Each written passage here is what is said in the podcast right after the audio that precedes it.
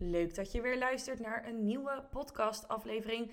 In deze aflevering beantwoord ik maar liefst drieëntwintig verschillende vragen over Instagram. Vraag één. Ik vind er helemaal niks aan om content te maken. Hoe kan ik ervoor zorgen dat het leuker wordt? Allereerst, toen jij besloot om in het ondernemerschap te stappen, wist je ook dat je klanten binnen moest halen. En content is nu eenmaal hetgeen waardoor je mensen van A naar B kunt krijgen. A is de plek waar ze nu staan. B is de plek waar jij ze wil hebben. Namelijk dat ze op de koopbutton klikken op je website.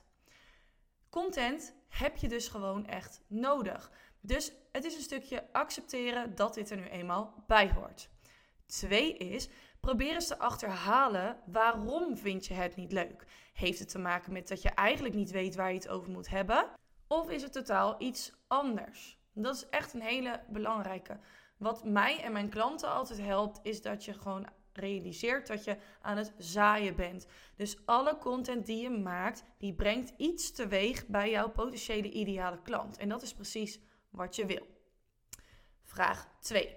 Wat is volgens jou een goede balans tussen posts, stories en reels? Ja, dit is er zo eentje die natuurlijk samenhangt ook met je strategie. Hoeveel dagen wil je werken? Hoeveel uur besteed je überhaupt aan Instagram? Die vraag komt later ook nog. Ik denk dat het heel belangrijk is dat je op iedere werkdag zichtbaar bent in je stories. Minimaal drie keer in de week. En ik zou proberen om minimaal twee geschreven posts online te krijgen en één reel. Natuurlijk kan het altijd meer. Op het moment dat jij besluit om nu al vier reels per week te plaatsen en drie geschreven berichten, kan ik je nu al vertellen dat je dat niet gaat redden. Ja, dat hou je misschien twee weken vol en daarna ben je het spuugzat. Wat belangrijk is, is dat jij een ritme gaat vinden tussen posts, stories en reels die bij jou past. Stories is sowieso iets wat laagdrempeliger is, wat na vierentwintig uur sowieso verdwijnt. Dus daarom zeg ik daarin ook drie keer in de week minimaal. Qua post en reels heeft het echt te maken met hoeveel tijd investeer jij op dit moment in het maken van je content voor Instagram. En op basis daarvan en je strategie kun je bepalen wat dan voor jou het meest slimme is.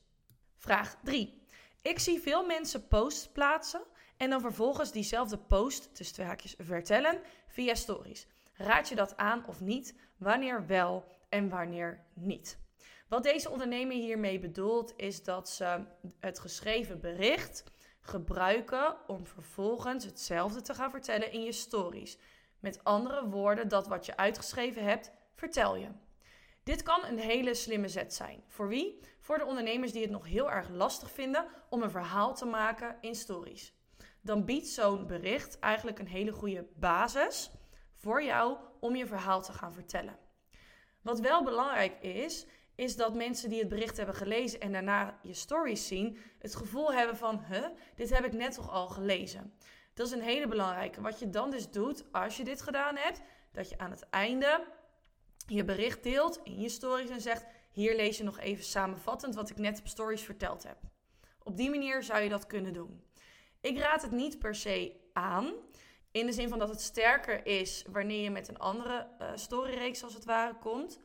Betekent niet dat het niet kan. Probeer het dan wel echt zo te vertellen dat het echt een verhaal is. En niet alsof ik gewoon die post opnieuw aan het lezen ben. Met andere woorden, zorg wel dat je afwisselt met gesproken video en een boomerang en bijvoorbeeld een foto. Maar niet de geschreven post eigenlijk vertalen naar zeg maar vier stories waarin je gewoon de tekst kopieert en plakt. Daar zit voor mij echt wel een wezenlijk verschil in. Want dat raad ik absoluut af. Dan zie je gewoon dat iemand heel erg simpel denkt, oké, okay, prima, ik heb een post geschreven, huppeta, kopiëren, plakken en klaar. Probeer er dus dan ook echt een verhaal van te maken in je stories, zoals ik net als voorbeeld dan ook gaf met gesproken video. Vraag nummer vier. Hoe vind je trending music voor bij je reels? Nou, allereerst wil ik daarover zeggen dat het niet altijd heel erg verstandig is om trending music te gebruiken. Met als reden dat hier vaak een bepaald soort reel aan gekoppeld is om ervoor te zorgen dat je een groter bereik creëert. En hierbij moet ik vooral denken aan gesproken audio's die mensen dan nadoen als het ware. Ja, dat zorgt zeker voor een groter bereik, omdat mensen al die stories gaan bekijken over de hele wereld heen. Betekent alleen niet dat jouw ideale klant daar per se tussen zit. En daar zit voor mij een enorme nuance bij het inzetten van trending music. Ik zeg daarbij dat het niet kan. Ik zeg alleen dat het niet altijd heel verstandig is. Dus daarbij is het belangrijk om weer terug te kijken naar je strategie. En vanuit daar te kijken van oké, okay, hoe kan ik dit op een bepaalde manier wel koppelen aan mijn bedrijf. In combinatie met hashtags, zodat ik ook daadwerkelijk daar mijn potentiële klant mee bereik. Nou, dan nog even antwoord op de specifieke vraag in hoe vind je dat dan? Nou, dat is een kwestie van op blijven letten, veel reels blijven kijken en dan zie je vanzelf wat er trending is. Je ziet dan ook veel hetzelfde voorbij komen, zoals je dat dus ook op TikTok ziet. En dan weet je, oké, okay, dit is trending. Nogmaals, niet altijd aan te raden. Vraag nummer vijf. Hoe zorg je voor steeds weer inspiratie? Nou, die begint voor mij bij het maken van een content mapping systeem. Dit omvat eigenlijk alles waar je het over kunt hebben, zodat jouw potentiële ideale klant daar ook daadwerkelijk op aangaat. Dat het iets bij ze doet wanneer ze je content lezen, of je stories bekijken, of je reels, enzovoort. Dat betekent dan ook, wanneer je vanuit een content mapping systeem werkt, dat je nooit op zoek moet naar inspiratie. Want dat staat gewoon allemaal op basis van je thema, je onderwerpen en de verschillende invalshoeken, waar je dan dus ook uit kunt putten. Dus op zoek gaan naar inspiratie is in die zin niet nodig. Je moet exact weten wie jouw ideale klant is, wat voor content daarvoor nodig is om die ideale klant zover te krijgen, dat ze uiteindelijk besluiten om bij jou te kopen. Dan nog een paar kleine tips om wat meer inspiratie te krijgen. En dat is door lekker te gaan wandelen, de natuur in. Wanneer jij een potentiële ideale klant spreekt in de D M of tijdens een kennismakingsgesprek of een reactie onder een bericht, wat dan ook, noteer dit allemaal. Dat is letterlijk ook de taal van jouw potentiële ideale klant. En daar heb je iets aan. Dus dat is ook een manier. Ik zie sowieso altijd overal content in. Ik haal overal mijn inspiratie vandaan. Ook onder de douche bijvoorbeeld, dat is er ook zo eentje. Dus probeer niet te veel gefocust zijn op ik wil inspiratie. Probeer vooral aan de slag te gaan met een content mapping systeem. Dit is onder andere module vijf in mijn Insta marketing programma. Gaan we door naar vraag zes. Die haakt ook een beetje aan vraag vijf, want die was wat is waardevol om te delen?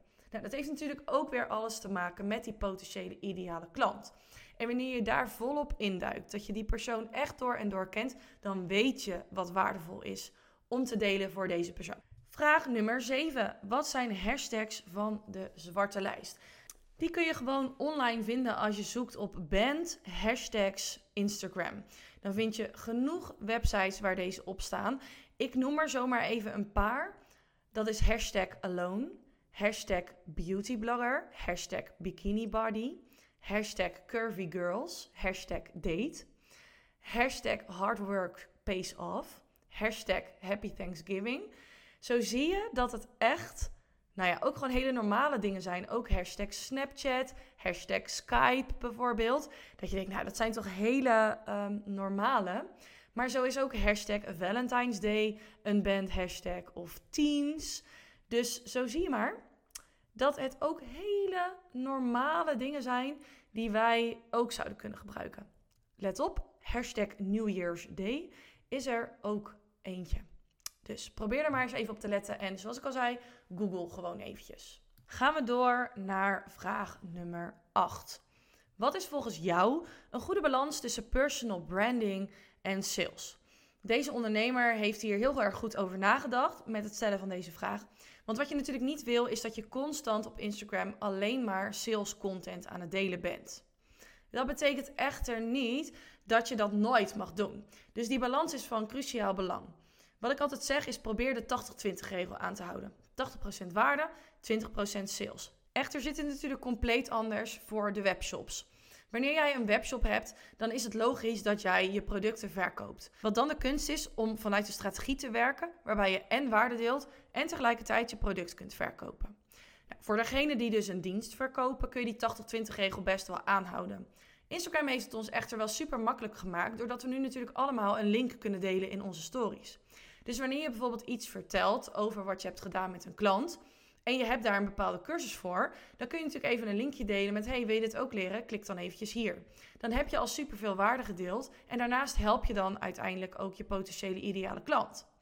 Dit is eigenlijk een beetje een grijs gebied. Dit moet je aanvoelen en wat daarbij vooral helpt is werken vanuit een strategie, waarbij je dan dus waarde en verkopen eigenlijk combineert. je het hebt over het stukje personal branding heel specifiek, dan gaat het er natuurlijk vooral om dat ze jou als expert zien, dat ze jou ook leren kennen. En vanuit daar creëer je natuurlijk ook een bepaalde mate van vertrouwen, waardoor verkopen dan ook weer makkelijker wordt. Vraag nummer negen. Heb je specifieke tips voor kledingwebshops? Jawel, die heb ik zeker. Wat heel erg tof is wanneer je een kledingwebshop hebt, is dat ze jou zien. Jouw potentiële klanten moeten jou gewoon ook zien en je leren kennen, want dat zorgt ook voor een bepaalde gunfactor. Nou, wat je onder andere kunt doen is mensen meenemen op inkoop, het laten zien wanneer je dingen weer aan het uitpakken bent. Zorg ervoor dat mensen kunnen zien hoe de kleding eruit ziet, dus trek het zelf aan of werk met modellen. Dat hoeft heus niet altijd betaald te zijn. Je kunt vast een paar leuke vriendinnen optrommelen die de kleding voor je willen showen en dan geef je ze gewoon af en toe een kledingstuk of iets dergelijks. Daar is vast wel een mouw aan vast te knopen. Wat heel erg belangrijk is, is dat je je realiseert dat je een webshop bent en dus ook daadwerkelijk verkoopt, maar dat je daarnaast ook waarde mag leveren. Dus waar je vooral ook in, op in mag spelen is, hoe wil je dat iemand zich voelt na het dragen van dit kledingstuk? Waarom moet je deze goede spijkerbroek in je kast hebben? Waarom is een goede black dress heel erg slim? Noem het maar op. En dit kun je ook doen voor uh, kinderkleding. Dus probeer echt daarin te duiken in het stukje emotie en gevoel en dat ook in je content te brengen. Want nogmaals, je bent gewoon een webshop die kleding verkoopt, maar je kunt daar wel heel veel waarde aan koppelen. Vraag nummer tien. Hoe kan ik beter worden in sales op Instagram? Heel simpel, volg mijn Insta marketingprogramma. Daarin leer je alles wat er nodig is voor sales op Instagram. En dit kun je zelfs doortrekken naar je andere social media kanalen. Goed. Dat was natuurlijk een inkoppertje. Ik wil sowieso een aantal dingen meegeven. Wanneer jij beter wil worden in sales, mag je ook het andere stuk mindset krijgen rondom sales. Heel veel ondernemers vinden het namelijk heel lastig om te verkopen. Die hebben een bepaalde overtuiging in hun hoofd dat verkopen vies is. Denken dan meteen aan van die callcenter mannetjes en vrouwtjes en dergelijke. Maar dat is natuurlijk helemaal niet waar sales over gaat. Sales gaat over jou en de ander. Jij hebt iets wat een ander nodig heeft. En de kunst is om die twee bij elkaar te brengen. En dat is wat je doet met sales. Zie sales dan vooral ook als helpen. Niks meer en niks minder dan dat.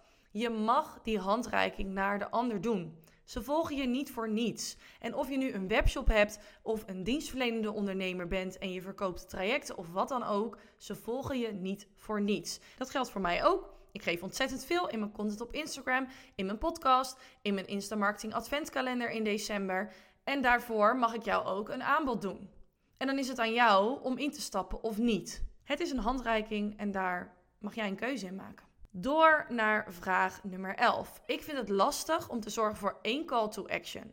Heb je een tip om dit goed af te wisselen en in te zetten? Ja, dan heb ik eigenlijk een tegenvraag. En als we nu tijdens een Q en A zouden zitten vanuit het Insta Marketing Programma met coaching, dan zou ik die tegenvraag ook stellen. Want waar heb je moeite met de call to action? Is dat in je geschreven berichten? Is dat vooral in de stories die je maakt? Omdat je dan meerdere kanten op kan. Dus een beetje lastig. Dus ik ga ietsje algemener praten dan ik tijdens een Q en A bijvoorbeeld zou doen. Wat heel belangrijk is, is dat je wanneer je content maakt, of dat nu stories is of geschreven berichten, is dat je altijd het einddoel voor ogen hebt. Dus wat wil je?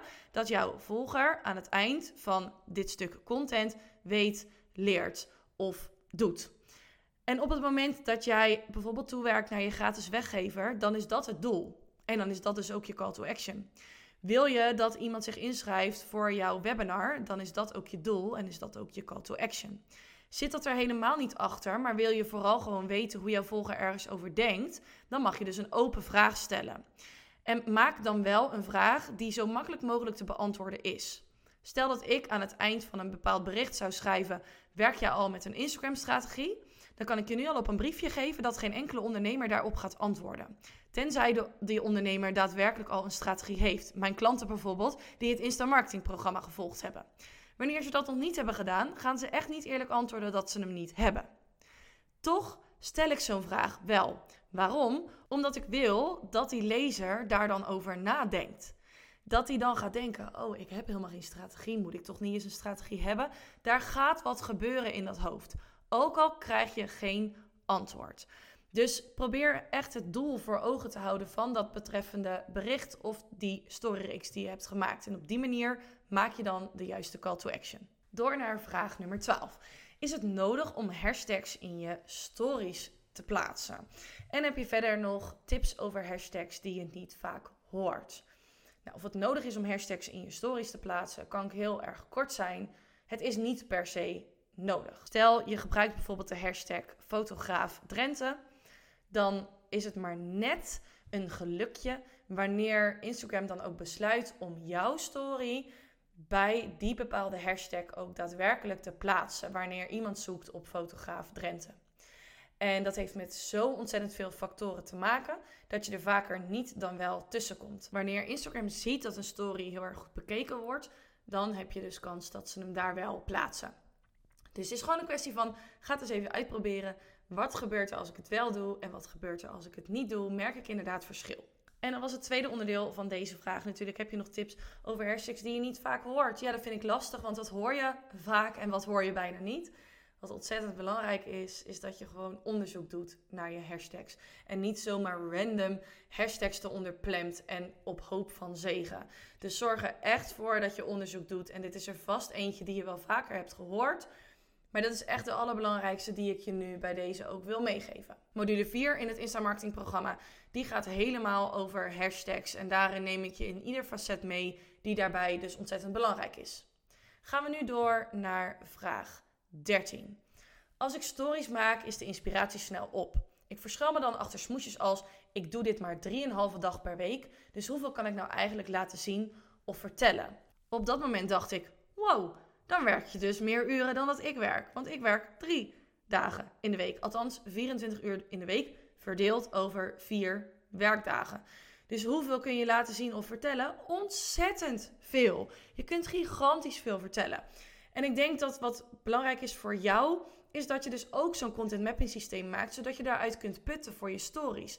Want inspiratie die op is, dat bestaat gewoon simpelweg niet. Ga echt werken vanuit een content mapping systeem. En op die manier zul je zien dat er meer dan genoeg is om te delen. Door naar vraag nummer veertien. Wat heb je nodig voor succesvolle Instagram advertenties? Het inzetten van Instagram advertenties is echt een vak apart. Hier heb ik nauwelijks verstand van. Dus deze vraag ga ik ook zeker niet op die manier beantwoorden. Wat wel belangrijk is, is dat je nooit drukt op de promotieknop bij een bericht op Instagram. Je moet hem echt altijd opbouwen vanuit je advertentieaccount via Facebook. Hè? De Meta Business Suite als het ware. En wat heel erg belangrijk is, is zorg dat je weet wat je doet. Volg een cursus of schakel iemand in die dit voor je doet. Want anders kun je net zo goed je geld door de wc spoelen. Het is echt een vak apart. Dus zorg er ook voor dat je iemand inschakelt die hier wel verstand van heeft. En het laatste dat ik hierover wil zeggen is, zorg überhaupt maar eerst dat je goed organisch groeit. Dus dat je al verkoopt vanuit Instagram zonder het inzetten van advertenties. Want als je dat al lukt, dan kun je ook veel specifieker aan de slag met je advertenties. Lukt je dat nog niet? Ja, dan zou mijn advies zijn, start eerst vanuit een Instagram-strategie. Kom bij mij, volg mijn Insta-marketing-programma. Dan vraag nummer vijftien. Hoeveel tijd per week heb je minimaal nodig voor goed resultaat?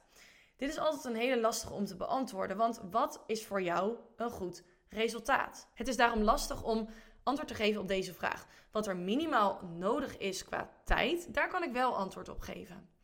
Als je kijkt naar je marketing, dan mag daar het grootste gedeelte van je tijd naartoe gaan wanneer jij op dit moment nog niet heel veel klanten haalt uit Instagram.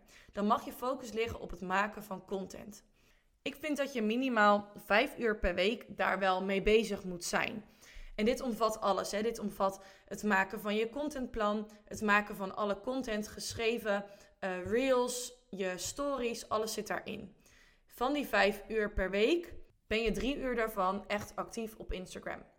één uur per werkdag, zeg ik altijd. Meer kan natuurlijk altijd, maar dat is in mijn ogen echt het minimum. Wil je ook groeien en daadwerkelijk omzet uit Instagram kunnen halen. Vraag nummer zestien. Welke programma's slash tools zijn onmisbaar in dit proces van Instagram? Weer een inkoppertje.